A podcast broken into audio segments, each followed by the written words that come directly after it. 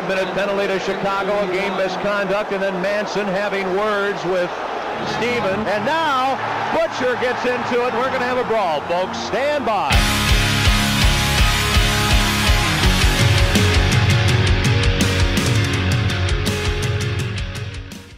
What's going on, Mike? How you doing, bud? I'm good, man. Just living. St. Louis is like 80 degrees today, which is pretty nice. It's been a big heat wave here lately, so kind of nice to just get outside and see the kids off to the to school in a hoodie today. First hoodie of the season of the year. It feels like in Oh, the fall, man. It's it's a good feeling. It's my favorite time of the year. Yeah, dude, we're summer's wrapping up. Hoodie weather is among us.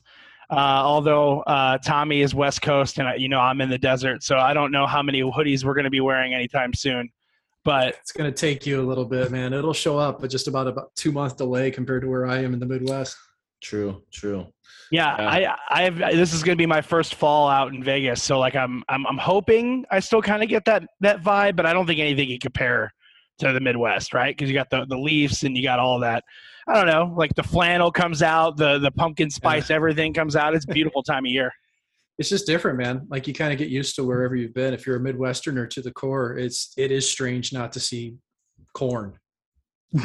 you know what I mean? very, like it's very true. You know, you drive up Hi- Highway 55 or you drive across Highway 70 in, in Missouri, Illinois, and it's just corn rows, boom, boom, boom, boom. And you get in the desert, man, it's just nothing but scrub. It doesn't change no matter what the season is. You're still looking at the same thing. It's just, it's different, man, for sure. Well, uh, yeah, so we kind of, you know, skipped the intro a little bit, but, you know, we have Mike McKenna on, professional tendy, on air personality, podcast, podcast host, amateur chef. Uh, what, what don't you do is the question. Uh, I what I don't do, you know what I don't do? I don't golf very well. I don't like golf. I, for a lot of years, I tried to fool myself into thinking I did because I was a hockey player, and I'm not good at it. I don't really like it. I'll play in tournaments if I have to, but yeah, that that I'm brutal at that. Um, there's other things in life I'm not good at. A lot of things. It's just I try to stay away from them.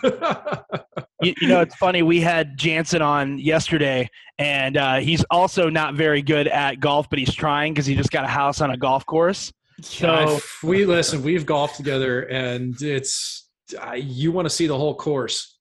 You put Cam and I in a cart, and we'll take you for the grand tour. Yeah, that was So- he, definitely uh, definitely entertaining. I, I I've gotten into golf over the years myself, but I'm not very good either. So it, it's I mean it's acquired taste. I feel like just because you're a hockey player doesn't necessarily mean that that goes hand in hand, even though it feels like it.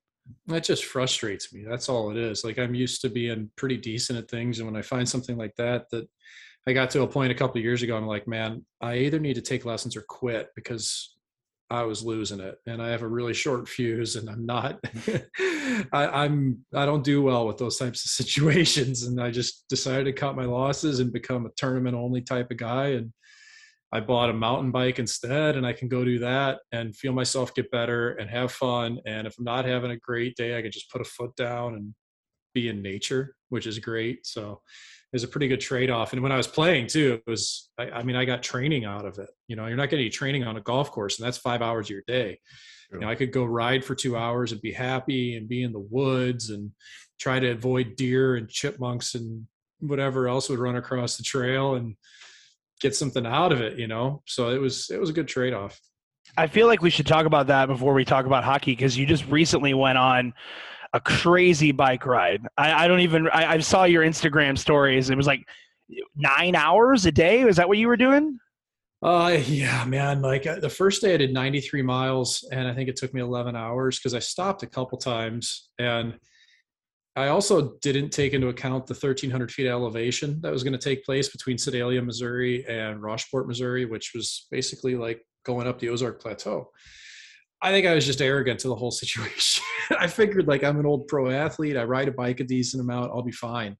I was not fine. I got done with that first day and my ass was so sore and bruised and like it it took over a week to heal and, and not like cha- like just straight bruised um so that my you know saddle sores it took longer than i expected i'm riding in the dark i yeah i nearly got killed by a groundhog on a trestle bridge Wow. just all kinds of crazy things happened and then the second night second day i kind of was like ready to go home i was ready to just put my bike on the train in Jeff City, Missouri, and go home. And I was like, no, man, you're not going to quit. Just get on the bike and see how it feels. And I'm happy I brought tools with me because I made some adjustments to the bike and and had some better shorts. And next day I did 70 miles, and then the last day was like 35 or 40. So it was 210 miles over three days, and it's t- it's pretty flat. Like it's a converted rail bed, the Katy Trail. It's limestone. So like when you talk about eight, nine, ten hours a day, like I was pedaling for eight or nine or ten hours.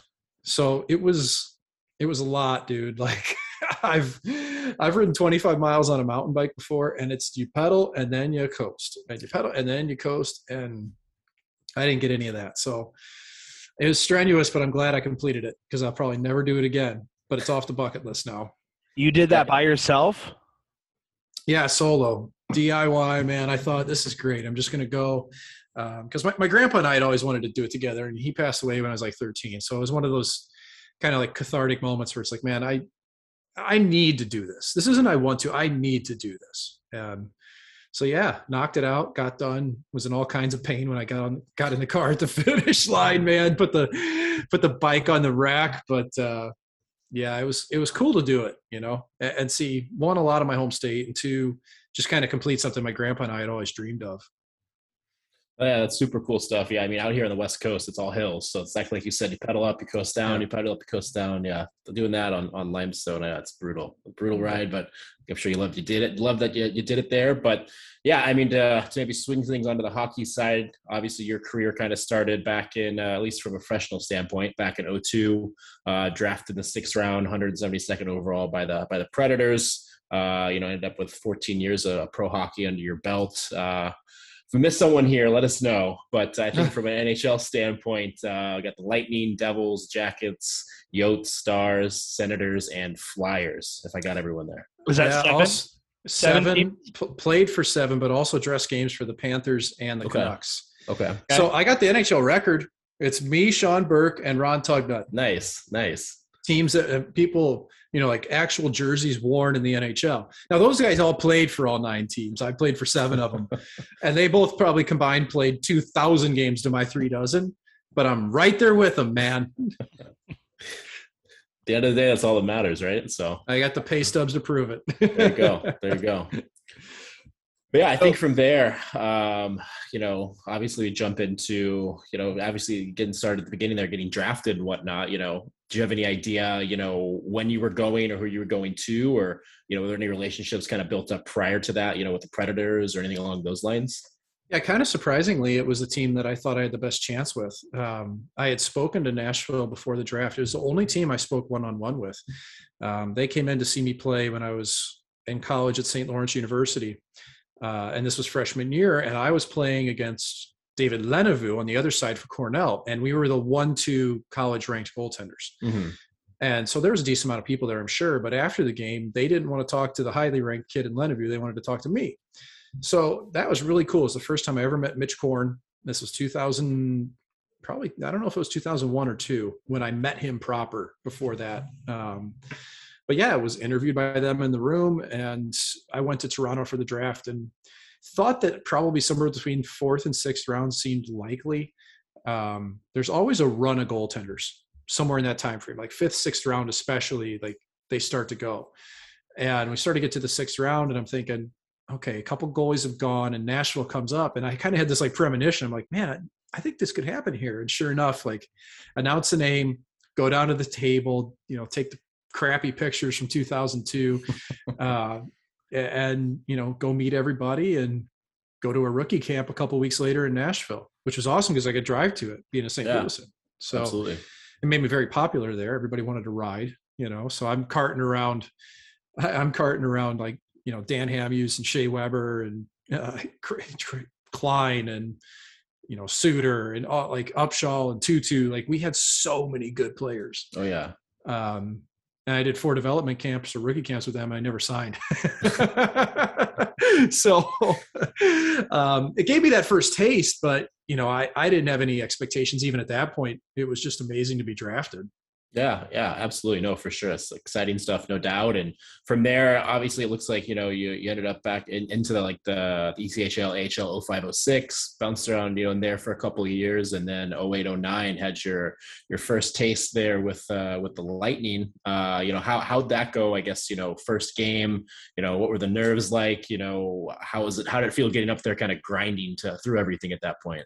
I didn't have time to think about it. I got tossed into a game midway through in Long Island, and there it was a huge snowstorm. There might have been seven thousand people in the Coliseum, and we probably had nine thousand in Hershey a couple nights before in the American League. So I wasn't really like overwhelmed by the the NHL aspect. Yeah, in terms of the atmosphere, you know, um, it was still going on the ice though against Billy Guerin, and you know other players that you recognize very quickly oh, and yeah, um, just looking up and seeing the stanley cup banners and it's a different level. But i got thrown in midway through. I mean rick Tocchet was the coach at the lightning at the time and i look and you back up in the corner in long island and he's waving over the crowd because Karri Ramo allowed three quick ones and i'm like this is the first nhl game i've ever dressed. I've never played a preseason game. I was never on an nhl contract until two days before and i'm like oh fuck here we go. I'm going in. Yeah, yeah. and uh and that was it, man. I went in. I think I went 11 for 11, handled the puck a few times, made some passes, and I was like, man, I can do this, you know. And then um, the next night was in Pittsburgh, and that was my first start. So it was back to back. Mm. Um, and man, we were doing great until the third period. We were up three nothing. I'm standing on my head, and then uh, three goals go in in the third, and we lose in overtime. Malkin took Uh. over. And uh, Gary Roberts kind of ruined that. He sucker punched Matt Cooke and took a double minor, and they scored twice, I think, on that power play.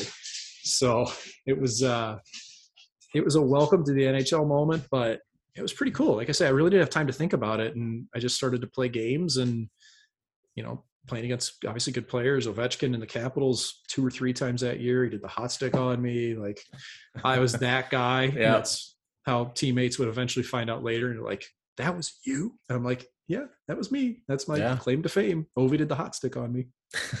That's how it goes. And then I think uh, on top of that, I think shortly after you uh, you got called, maybe, maybe not shortly after that, but I think your first one ended up being a shutout, right?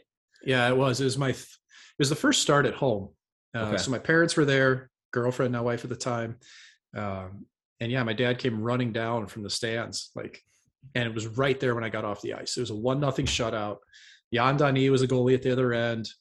Um, it was incredible, man. First win was a shutout. It was all downhill from there, but I never had another one. but uh, it's pretty unbelievable, man. Like just uh, to have that. And, and one of the referees was Don Koharski, who Don Koharski lived in St. Louis when I was growing up. I Hmm. played with his son Jamie, who was Oh, a wow. referee for years uh, in the American League, the ECHL, and so Don coached me. And Hmm. here he is now refereeing my NHL start. Well, he called two of the most frivolous minors on the Islanders in the last five minutes, and I'm thinking like, I'm scot free, man. This is going to happen. And like 10 seconds left, our guys are snapping it around and they blow it at the blue line. And here comes Okposo out of the box. Oh, and this is when he was still like big time player coming in the league. And yeah. Yeah, I stopped a breakaway with like seven seconds left. He shot high blocker side. I made the save. Never forget it. But it was like, oh God, here we go. this is can't be happening. Like, guys, why didn't you just hang on to the puck for the next 10 seconds? But um, but yeah, so thanks to Don Koharski. That was a really cool moment. And you know, it's funny how all that stuff just kind of comes full circle. yeah, that's solid. Rock star shit right there, honestly. It's pretty cool. Pretty Uh, cool. You know, so Janssen made a comment about how important it was uh, to perform in front of his friends and his family, and how he kind of fed off that energy. And as you mentioned, this was uh, that first win was a shutout at home. Uh, did you have any uh, have any family in the stands? Was that like a big moment for you as far as that goes, or was this just something that you were performing for the fans? Well, with having my dad, my parents there for sure, um, and obviously like my girlfriend was just you know important too. But like for for my dad especially, he's not a guy who shows a lot of emotion. Really, he's just a really passive, humble type of guy, and you know he comes running down from the stands to give me a hug as I'm coming off the ice, and you know afterwards, you know handed me a letter from my grandpa that he kept all these years that I didn't know about, and like there was a lot of emotional stuff going on that day that I don't think a lot of players get and they don't have because they've a lot of today's generation shows up and they think they're going to play in the NHL and they make the NHL. It's like, yeah, I, at 16, I was a stud. I knew this was going to happen. Well, we didn't know how to do that from St. Louis. Chance and I, neither Cam and I, nobody made it. Cam was the first guy ever out of St. Louis to make it, Yeah. ever. And and he did it, you know, two a year or two years before I did. And I remember calling him when I was playing the ECHL. I was in Vegas. I remember calling him, going, "Man, you did it, dude! Like you, you knocked the door down, man." And it was amazing that it started to roll like that. But kids take it kind of for granted now, right? Like back then, it was a huge deal, and it still is. It should be for everybody, man. Like Yeah. playing in the NHL is like it is. It's an absolute privilege, uh, but sometimes it gets lost on kids that just have always been that good and expected it, you know. And that just that wasn't me. It just kind of things kept progressing, and there I was in the national somehow. So, not including uh, any AHL or ECHL uh, stints, uh, you played for the Tampa Bay Lightning, the Devils, Blue Jackets, Coyotes, Dallas Stars, Ottawa Senators, Flyers, as we mentioned the beginning of this uh, interview. Out of all of the organizations, we'll, we'll even go with the minors uh, and the and the NHL. Who do you think was your favorite organization to play for, and why? Man, that's a great question because I definitely had some great organizations and some really shitty ones. um, I would say the best. I just always look fondly at the year I spent in the Dallas organization. Um, I was in Austin, Texas for most of it. I was with Dallas for a month and a half at the end, which was kind of typical in my career. You know, later by the midpoint of my career, I'd get called up for a month, month and a half out of the season, and maybe get a game or three or four. That's just how it was for me. Um, but I had to earn those opportunities by outplaying my goalie partners. You know, to earn the privilege to sit on the bench in the NHL, which Right. people forget. You know, oh, you're just getting called up to be a. bu-" No, I earned that, and I feel comfortable saying that now. But in the moment, the the humble hockey guy, like, oh, I was lucky enough. It's like. Yeah. It's like when McDavid says, "If I'm lucky enough to make the Olympic team." Yeah. Right. Really, Connor? Like, I think you can you you might just be able to be honest here for once and not be that hockey guy. Um, but in any case, I just you know I I I love that year in Dallas. It was a fun organization. Jim Nill was top notch general manager. Uh, we went to the Calder Cup Finals in the American League, and Austin was one of my absolute favorite places. Uh, Portland, Maine, and Austin, Texas were like my two favorite cities where I spent most of my time. Um, that year was amazing. Um, really, really treated well. Uh, Columbus treated me fantastic as well. Um, but a lot of these were just one year stops, you know, and that's kind of been the bummer of my career is I never really got to lay roots anywhere and spend two, three, four years because I wasn't an entry level guy. I wasn't a bonus baby. I didn't. No one was invested in me from a team standpoint. I was always kind of the fill in veteran, older guy, one year layover goaltender. So yeah, Dallas for sure. Columbus. Um, yeah, man. Like I had some good experiences for sure, but those two really stand out. Oh yeah, that's that's solid. Uh, and yeah, I was trying to look it up. I, I don't think I had a chance to pop it up on my side. But from that from that Calder Cup final, were were you starting for that? I know it went seven games. Okay, yeah. How how how'd you handle that? Well, I did it the year before, so I did two Ah, years in okay, a row. right. Um, 20, 2017, 2018, I guess it was. So 2017 is with Syracuse, um, and I'd been traded for at the deadline by Julien BriseBois, Mm. uh, who was then the general manager of the Crunch. And some people may know his name. He's only won two Stanley Cups since with the Tampa Bay Lightning. Um, but he traded for me at the deadline, which is bold, man. Like that doesn't work often for goalies. And Yeah. it took a bit for me to adjust. And then we went on a run and lost in game six to Grand Rapids. And that was the biggest stage I'd played on. You know, I mean, I, you play in NHL games, it's great, but like playoffs, it doesn't matter the league. You'll, you'll, you can talk to guys that play in the ECHL that when they make it to the finals, it's a huge deal Oh, yeah. you know ahl it's a huge deal. You're playing for something. Um, so i had that experience of playing the year before uh, and then game seven though like dude we just we just kept somehow winning. Like we were not the best team in texas like on paper i think but i don't we were just having so much fun and we got along so well and we all played for each other that it was one of those classic cases of punching above your weight you know and like I'm comfortable in saying I was playing out of my head. I know I was. Like you can go back and look at the stats and some of those like two 44 shot shutouts in a row, right? Like there, there was a lot going on there. Yeah, right. But even though I was playing that well, you still have to score goals, Yeah. right? Like a goalie cannot steal an entire playoff until you get to game seven. And games that I did not steal by a long shot, right? I mean, I allowed them a field goal in Rockford one game, right? And we come Yeah. back and end up winning.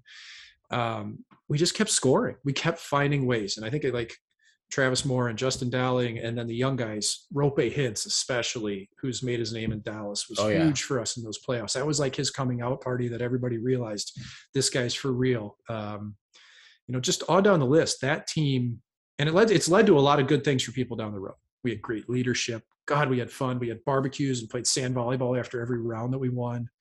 You know, one guy's wife blew her knee out. We were playing so hard. It was just, it was awesome. You know, um, so yeah, that's that game seven was just. It's almost like this sense of relief when you play a game seven Yeah. and I've played four or five of them, and it's like, man, this is it. Like you, you're either going to win or you go home. So Yep. you're you're just you kind of almost have this peacefulness going into it, which is really odd because it's supposed to be this ultimate sensory overload, and it's not. It's almost like, all right, let's do this. We'll see what happens. You Yeah. know? Hundred percent. It's it, man, it sucks to lose though. Oh, Game seven for a championship, you know, against a team that has three times the payroll, and you almost knock them off. Like Yeah. we right. felt pretty we felt pretty good that we got to where we did but you always want to win the prize at the end oh, What's up, everyone? Tyler Cash here from the Fourth Line Goon Hockey Podcast, interrupting this week's episode to talk about one of our amazing sponsors, Schlafly Brewing Company. A staple in the St. Louis community for 30 years now, they have four different brew pubs located all over the metropolitan area, including downtown St. Louis, Maplewood, St. Charles, and most recently they opened a location in Highland, Illinois. From stouts and porters to lagers and IPAs, when it comes to delicious and refreshing beers, Schlafly has got you covered.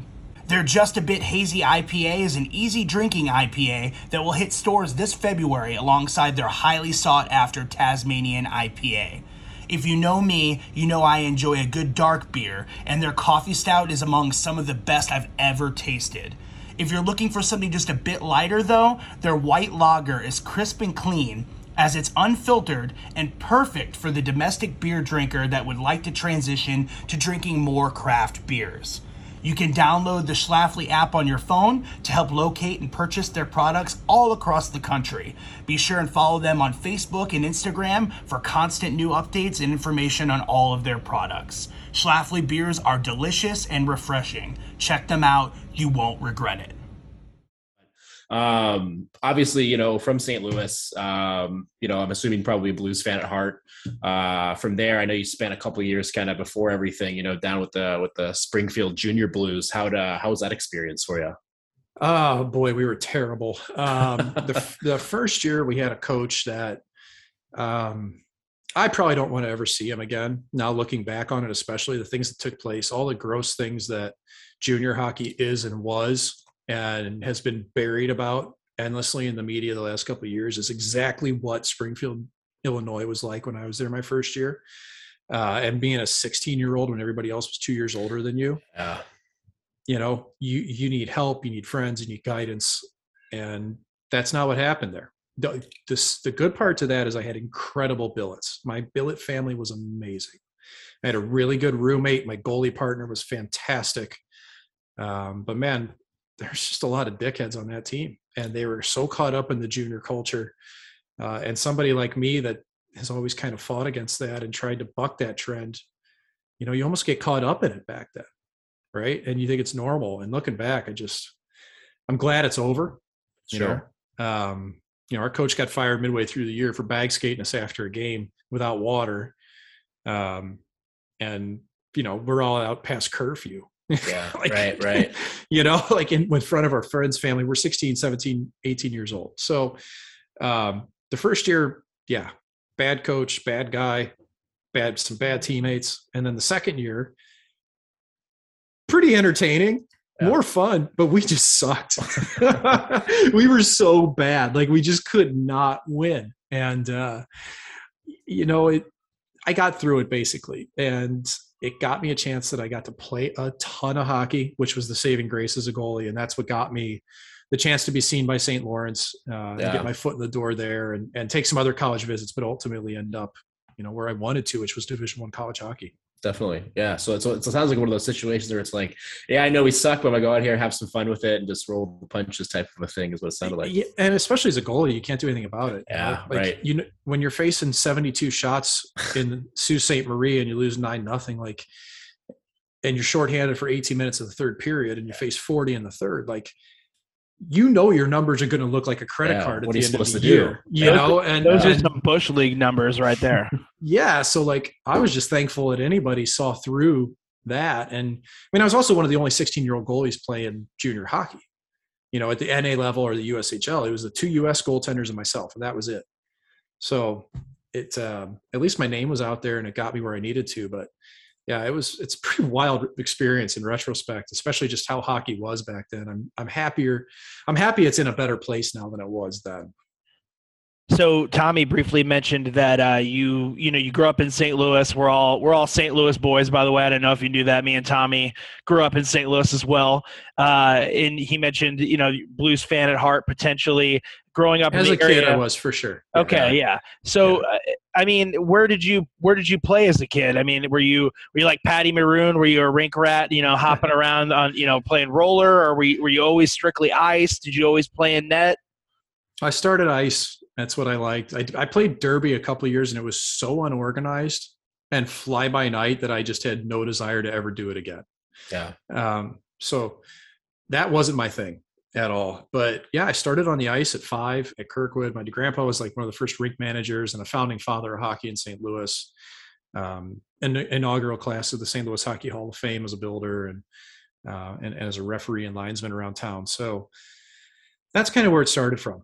And grew up in Manchester, still live in Manchester, but that was Kirkwood's district. So played there and, uh, you know, played all along growing up. I played for the Pee Wee Quebec team and went to Quebec when I was 13. And then uh, I had to spend one year at Creve Coeur being coached by Don Koharski because Kirkwood had two returning Bantam AA goalies um, who were not very good. Uh, we'll just leave it at that. But uh, I got left out because I wasn't returning. So I went to Creve Coeur for a year and then um, kind of came time to decide am I going to go play junior B or am I going to go play AAA? And this is when I was 15.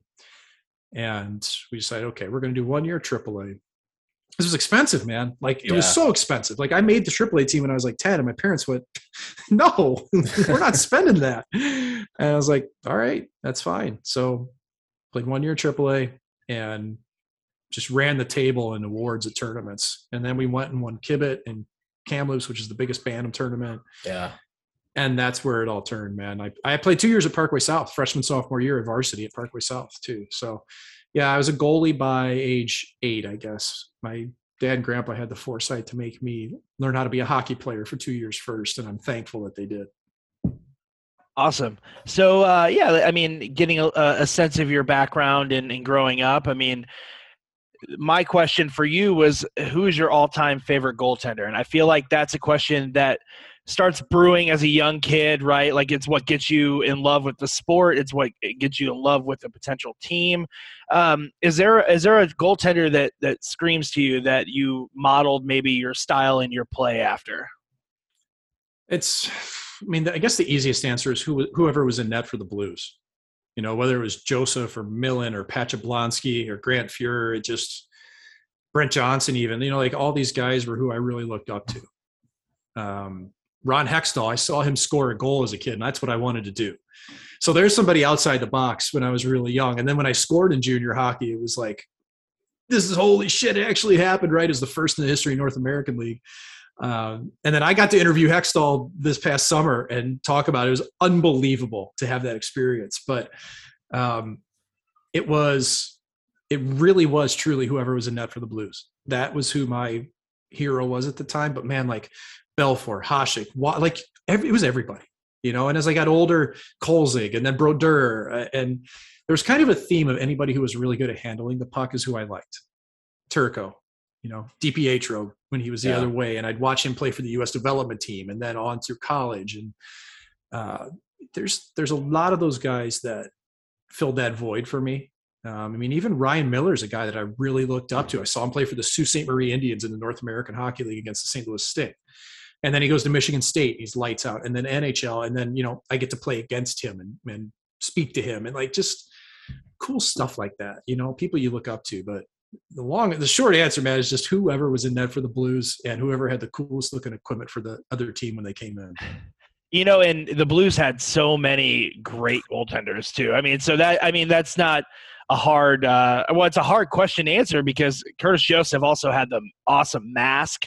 Like his gear was just always so rad, you know. And then Yeah. obviously Grant Fuhr is a stud as well. Joseph, I just liked his original mask, the one with the trumpets on the side. And I wasn't into the dog mask, which became his calling card.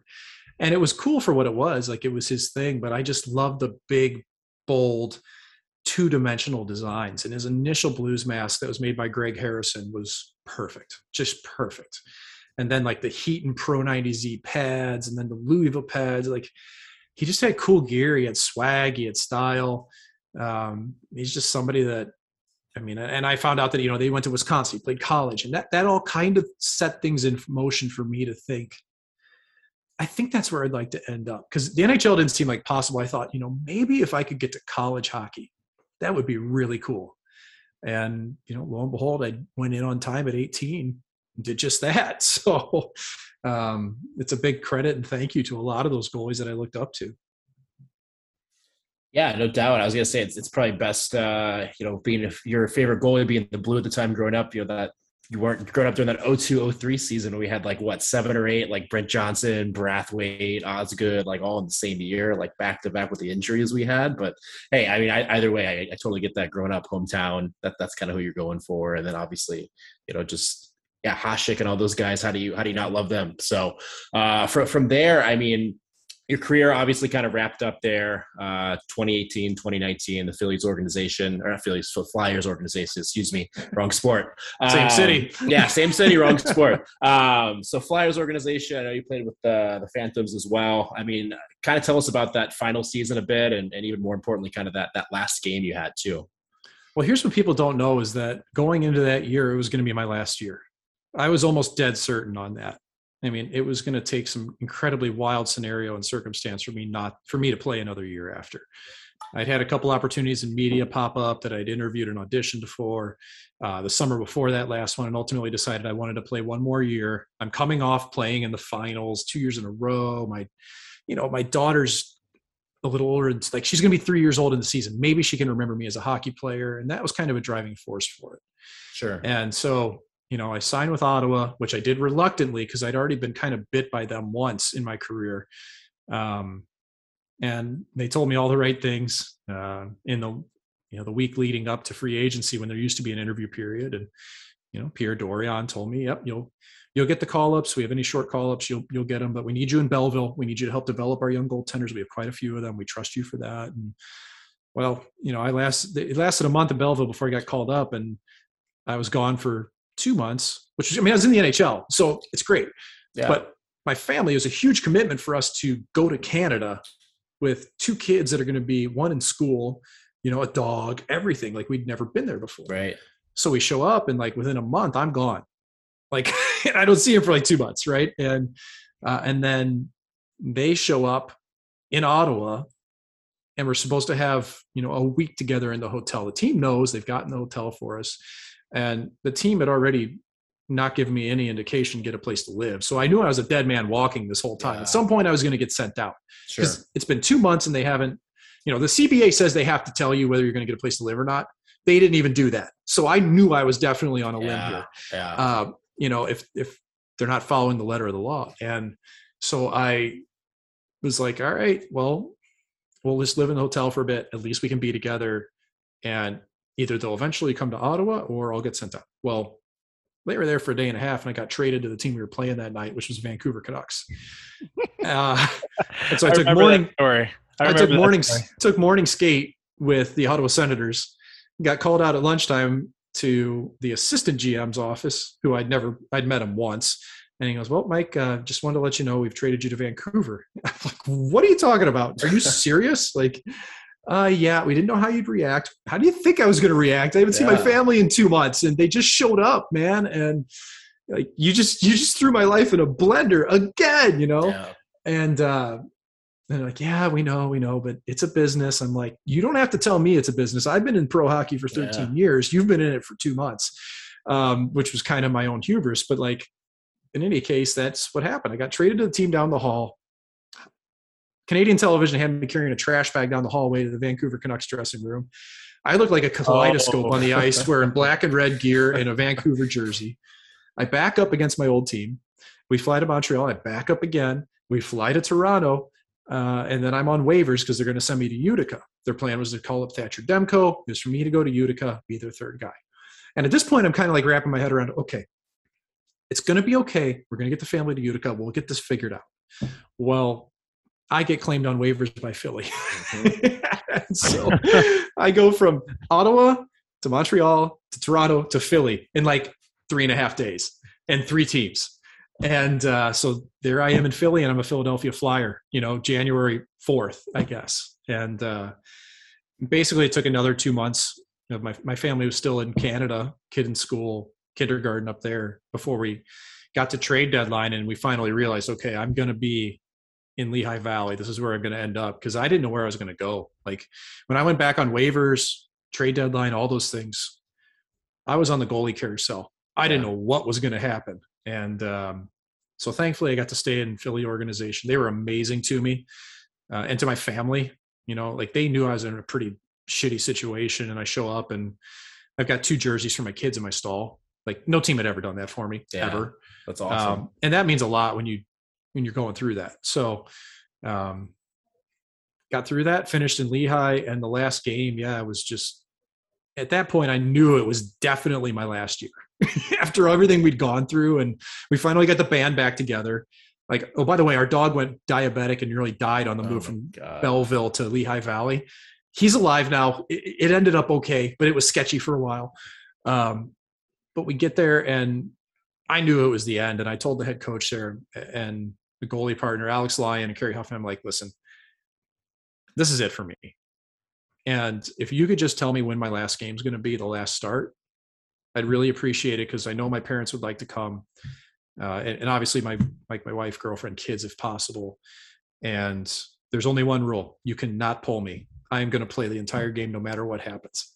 And and the, Kerry Huffman was like, "Yeah, I would never pull you in your last game." You know, he's he was really cool about it. But uh, so it, and they gave me the last game of the year in Lehigh Valley, which was like I didn't expect that because generally, like, I mean, Alex Lyon had been the guy there for three years, two years. Mhm. You know, like it's it's his game. Um, but they decided to let me play it, and you know, my parents are there, wife, kids, and you know, skate out for warm ups. I'm kind of taking it in, you know, looking at the kids and taking pictures, and and I'm I'm holding it together. I'm doing okay. Um, I think I allowed two goals in the first. We were down like two nothing, and I was kind of like, all right, well, I'm playing all right. You know, just enjoy this. Yeah. And I don't know how long into the second, but we scored I think midway through the second. And I'm like, okay, well, two to one. And it gave us some life. And it might have even been late in the second. And then we go out for the third and we scored right away and it's two to two. And I'm like, we're not losing this. Like, you know what I mean? Like, it just came over me that this is not a game that's going to be lost. We are going to win this game. And sure enough, we end up going to overtime and then a shootout. And I remember skating out for overtime, and you go to the other end, and I looked up, and there's a picture of me at this moment, and I'm looking at my my mom's standing up, and she's like this, and she's teary eyed, and I'm just like, and it was like the most peaceful moment of my life on the ice, you know, where it was just like face to face. This is it. I'm so happy you're here. Whatever happens, happens. You Right. know, and I got to tell you, man, I made some saves in OT, and I tracked down a puck. Like I made a save and and sprinted to a puck at like the top of the circle to knock it out of the zone. Like I I, wasn't really in my right mind. I was totally playing free. You know what I mean? Like Sure. Yeah. and and so we go to a shootout, and I stopped all three in the shootout Beautiful. all three and made the save. So, listen, short of winning a Stanley Cup or a championship at any level, just getting off the ice a winner, you know, a first star, all that shit, right? Like my kids are there. Again, my dad's right there when I come off the ice. Um, family came in the locker room afterwards. My dad was in on the post game meeting. You know, I called him in. Like it just it was incredible, man. I couldn't have written a better chapter. And like when you think about ending a career, there's too many guys that have to be told to stop when it's time, or they don't get a contract, or they get hurt. And Right. Yeah. I felt like my career at that time had run its course. I was ready. You know, I I I loved it. I missed the competition. I don't miss putting the gear on all the time, you know, and I don't miss the nervousness before games uh, that started to get worse as my career got older. Like I just I didn't need that. I just wanted to end the way the way I wanted to. And Yeah. it was perfect. It was it's hard to believe that it played out like that. Um, but it couldn't have been better. Listen up, goons. Gotta interrupt the podcast to talk about another one of our amazing sponsors, Shortside Co., a hockey apparel and accessory company. Established in 2020, Shortside is a Minnesota based company with all four owners having a combined 25 years of professional hockey experience. All of their tape is made in the USA, tested and certified by NHL players, including Nate Schmidt. We had him on the podcast, so if you haven't listened to that episode, go back and check it out. He's a beauty. All of their products are created by players for players. Going short side is a lifestyle. But why go short side? Well, scoring goals is their passion. There are many variables that come into play in order to score a goal high on the short side, but it all starts with a perfectly executed tape job. After scoring goals in every league from mites to the NHL, they are confident that their product will be a staple in any locker room. For individuals and organizations looking to join the short side community, go to www.goshortside.com. Big Balls Kickball is St. Louis's premier adult kickball league, bringing you the best game in town since 2007. Veteran owned and operated, they strive to bring out the kid in everyone, and they let you let loose and make new friends on that field. Big Balls welcomes players from all walks of life, and they pride themselves on being one of the most inclusive leagues out there. If that's not enough, they also offer Big Balls apparel. That's right, they sell clothing, all that stuff, and it's rad. Me and Tommy have some. We've been rocking them. They go back with the retro designs, back to the 90s, back to your childhood, all of that. So be sure to go and check out Big Balls Kickball at www.stlbigballs.com. I mean, ending on your own terms. I mean, and especially as epic and beautiful as you uh, just described it. I mean, you. I mean, like you said, you can't write that better. I mean, that's no. that's awesome. And you had an organization that had your back, took good care of Yes. you, and you didn't know if that was going to happen again. I mean, that's awesome, man. It's great uh, to, as you said, you were playing as if there was no tomorrow because there was no tomorrow. Nope. Uh, you were playing for your family. You're playing playing for your fans. I mean, that's dude, uh, beautiful, beautiful. It was cool.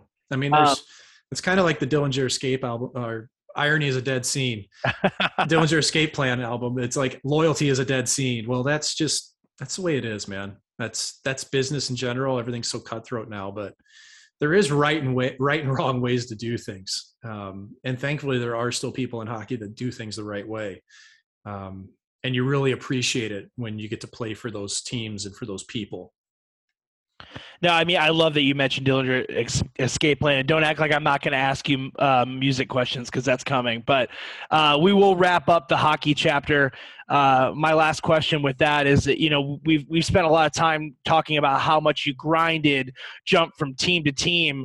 You said three teams in three and a half days. Is that yeah? I mean madness. So at the end of the day, you're sitting on your couch. You turn on hockey. Um, and I hope you still have a, a, a found love for hockey as you did when you started out. Uh, who, who are you? Who are you cheering for these days? Like, what's the teams that you are, are wanting to watch when you sit down in your living room with your family and you put it on the TV?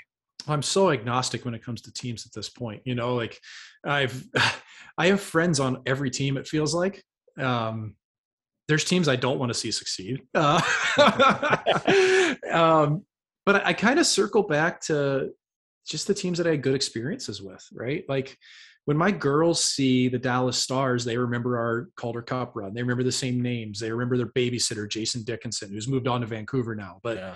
like, there's intrinsic moments there that really matter.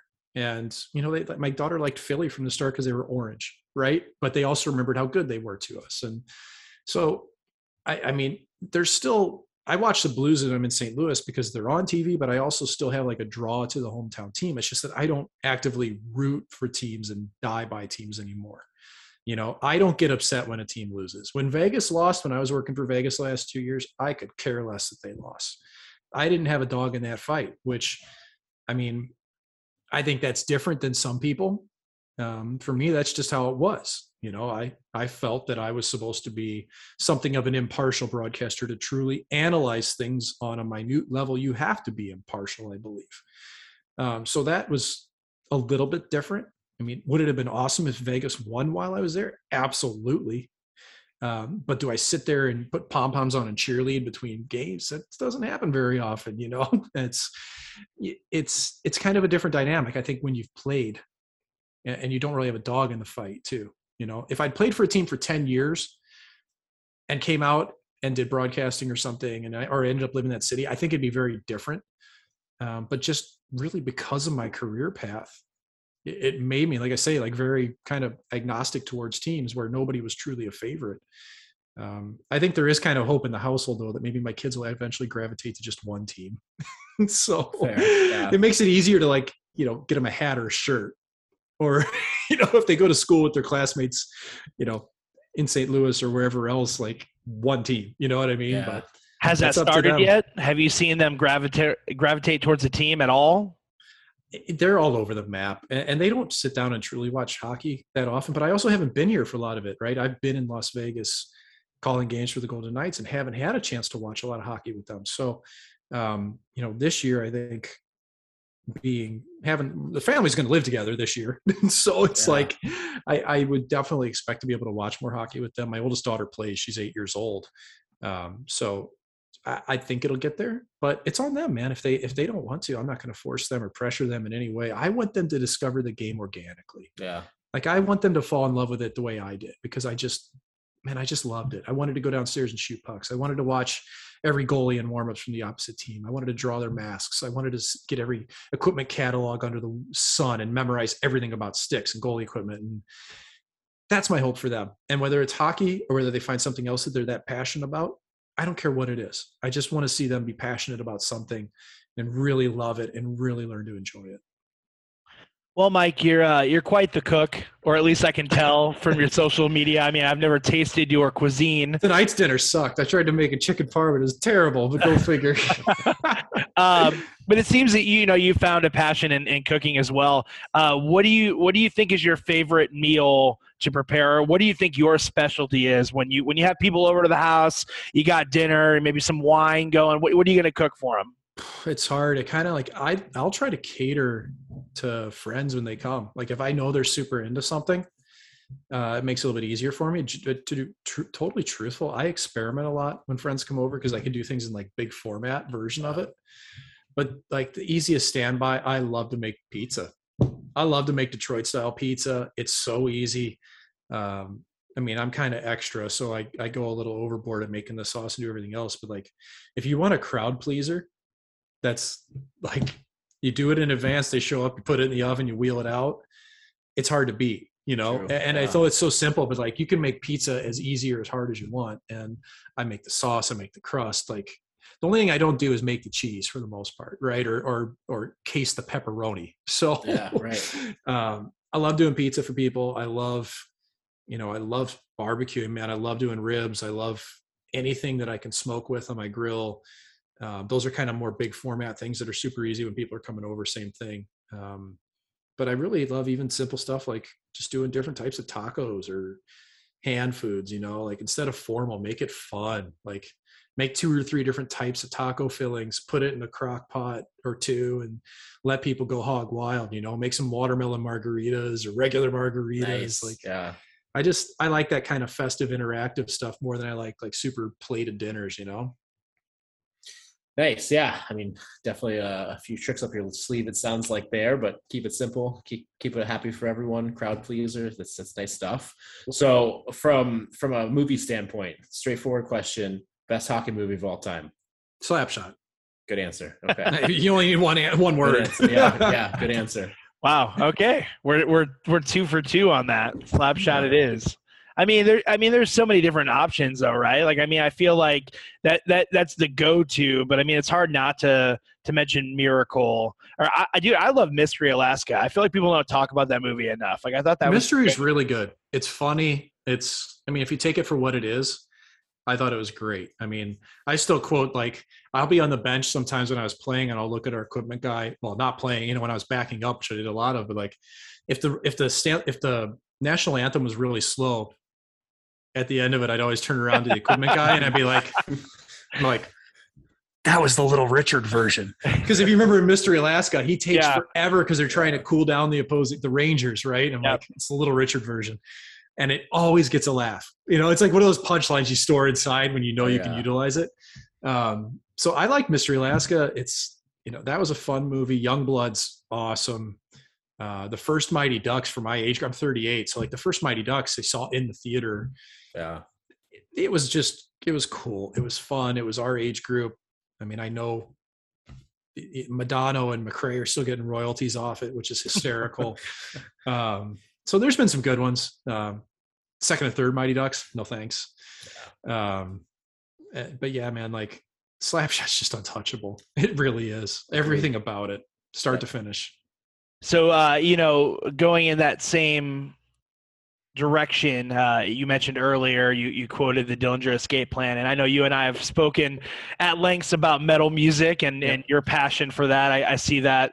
Um, uh, what do you i mean what are some of your favorite bands? I, I, I have in the question what are your favorite artists and and bands? But i know that you gravitate more towards the heavier music.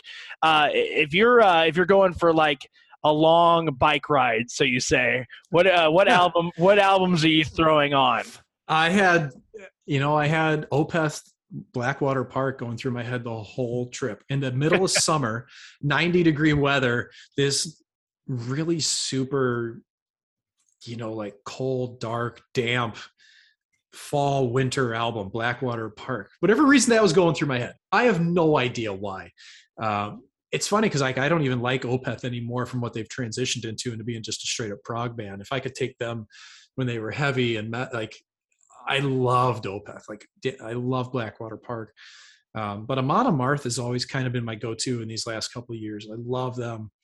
Uh, that type of Viking Swedish death metal, just I don't know, man. That it's it's all derivative of basically a heavier, faster Iron Maiden to me in a lot of ways, which you know, I came to appreciate Maiden later in life, but learning that lineage of them to In Flames, Dark Tranquillity, Arch Enemy, and then that kind of carried over into the bands like, you know, At the Gates in there too, but that carried over into bands like Shadows Fall and Killswitch Engage and God Forbid and Darkest Hour. And like, it just, it all had this progression in lineage. And then I kind of got super into black metal, like Dissection and Immortal. And um, like that whole scene was pretty obviously weird and I don't align with a lot of the values of what they had in the 90s in any way, but just the music is like I don't know why, man. I don't like anything easy in life, right? Like it's just it's fast, it's driving, it's hard to play. It's just got this whole vibe to it, right? Like when you put on a dissection album, it sounds like it's freezing cold. And I don't know how you quantify that. Like, and if you listen to a, if you listen to Immortal, it sounds like it's freezing cold. Right. And I don't know why, but that's the way it is. And and I don't know why I'm drawn to it. I don't know why I like these Swedish death metal bands that are just I, it's the guitar work. I know that's that's why. But so many people are just like vocal driven in how they listen and consume music. And I take the vocals as part of the band. It's part of the sound. And the vocals to me are more of the vibe of the music. If it's super heavy music, I don't want to hear somebody crooning over it. Like I, that's just not how it works for me. Like I, if it's heavy, it needs some heavy vocals, you know, or fast vocals at least. And I, I've never been really big on that aspect. Whereas most people, like general public, just listens. Oh, she's got a beautiful voice. That's great. You know, there's a million people out there. I'm not impressed by somebody that can sing. I'm not. I'm impressed by somebody that can pick up an axe and absolutely go up and down a fretboard and and do it with I mean, not just fast, but like have some groove to it, dude. You know what I mean? Like there's a reason why Pantera was a gateway for a lot of people because there's so much groove to it. Right. Like, you hear a couple of their opening riffs and it's just bang, your head's going. You can't help yourself. And that's that's kind of where my whole basis of music was. Like I had needed a riff, I needed a groove, I needed my head to go, and the vocals kind of followed suit on that. And yeah, like, dude, I'm if you can't tell, um, being able to download illegally in college was the best thing that ever happened because Oh, it led to me probably buying, I don't know, 300 CDs, right? Because I found all these bands. Um, so it was that was eye opening when you could just here comes the music, you know. And I found all these bands once I got to college. Fear Factory was a huge gateway for me too. That was another band like I remember going to Ozzfest 97 or 8 and Slayer and Fear Factory on it. And like, we didn't know what to expect. We'd never seen a show like that. And Fear Factory's pit was insane. It was on the concrete at Riverport. And I'm just looking at this going, and, and then, you know, Slayer gets on stage and people are throwing turf up in the, in the bleacher, like just mayhem. So when I go to shows, I stand in front of the soundboard. yeah, and that's, no, we- that's my got- safe place. You got you got to stand back now for sure. Yes. for sure. Yeah, I was never a railing guy though. I like being in front of the soundboard because I get the best sound. Like I'm not there to rage. I'm not there to get in a pit. I'm there to listen to the music and watch the musicians. So that's my safe spot is right in front of the soundboard. So what you're saying is you're not the shirtless guy with the tribal tats with like the beer in your hand, you know, punching a bunch of little kids in the head, right? No chance, dude. Like, and I, I went through that awkward phase of where hardcore and metal were kind of like clashing, where you get the hardcore kids da- doing the hardcore dance, they'd Yeah. be, you know, picking up change and windmill and kicks, and like, then you get these like big metal dudes that would come in and just clean house, and it, it just that era from like 2000 to 2004 was weird because like you get a band like Unearth or Shadows Fall that truly bridged the gap between the two. And some of those fans didn't, it's almost like they didn't know what to do. yeah, they didn't You get know? it. They didn't get yeah. it. In a lot of ways they did it. And those bands were so rad, dude. Like they and like Brian Fair, the singer of Shadows Fall, lives in St. Louis and is a friend now. Like it's the What? craziest thing. I didn't Yeah, know dude. that. I had no But- It's idea. wild. Yeah, but like I remember talking about it one time. He's like, "Yeah, man, we just sometimes we didn't know what was going to happen at shows. Like Lamb of God, early 2000s, like like they kind of came from a hardcore background and gravitated towards metal, and it was the same thing. They had their old school fans and new school, and it just you know you never knew what you were going to see. Yeah, I, I'm. You mentioned Darkest Hour earlier, and Undoing Ruin is like one of my favorite metalcore albums, Yeah. and it, it's you know that that term metalcore came together out of confusion. I feel like because you got these bands that are just we're just playing metal, and then you got other Yeah. bands like yeah we're just a hardcore band, but it's like the fans are kind of what brought it together. You know, as you said, it's like two clashing genres, and people don't look at it that way because from the outside looking in, if you're just into country, pop, R and B, you don't really know about this like blend of, of No. heavy music. Well, it's just all these subgenres that people are creating. You know, it's like my buddy and I remember when we first listened to Mastodon in like 2004, and we started calling it shipwreck metal. You know, because it was and it was a pure joke and play on what people Yeah. were doing. You know, like, oh, that's blackened thrash. Okay, it's blackened thrash. All right, well, this is mellow death. This is I'm like, it's heavy metal, guys. It's metal. Like, if the guitars are loud and the heads are banging, like, it's metal. like if if if they if they solo, we'll call it metal. Simple as that. And if they don't solo, then you can call it core. You can do whatever you want. That, that was my my two. That was like my line. You know what I mean? I guess the breakdown is really what like if you break down the riff, then all of a sudden you're not metal or hardcore. You're like a combination of the two. Yeah. But if you really think about it, like that started really early on with like Metallica Mhm. and like even uh Sepultura and i- these bands were kind of initiating this like just open chord groove structure or Pan- Pantera. It's like no Oh, one Slayer. called Pantera. Yeah, no one called Pantera metalcore. It was just metal, you know. Yeah, I mean, And- Slayer came out of hardcore. You know that the Undisputed Attitude, I guess, right? That's their cover album. I think it was all old hardcore bands. So that stuff's always crossed over. But it, when people get so into a, a, specific genre, it's almost like they won't allow themselves to branch out. You know, it's like yeah. I'm a, I'm Italian. I'm only going to eat Italian food. it's like, man, like Asian Asian culture and food is really good. You should try that.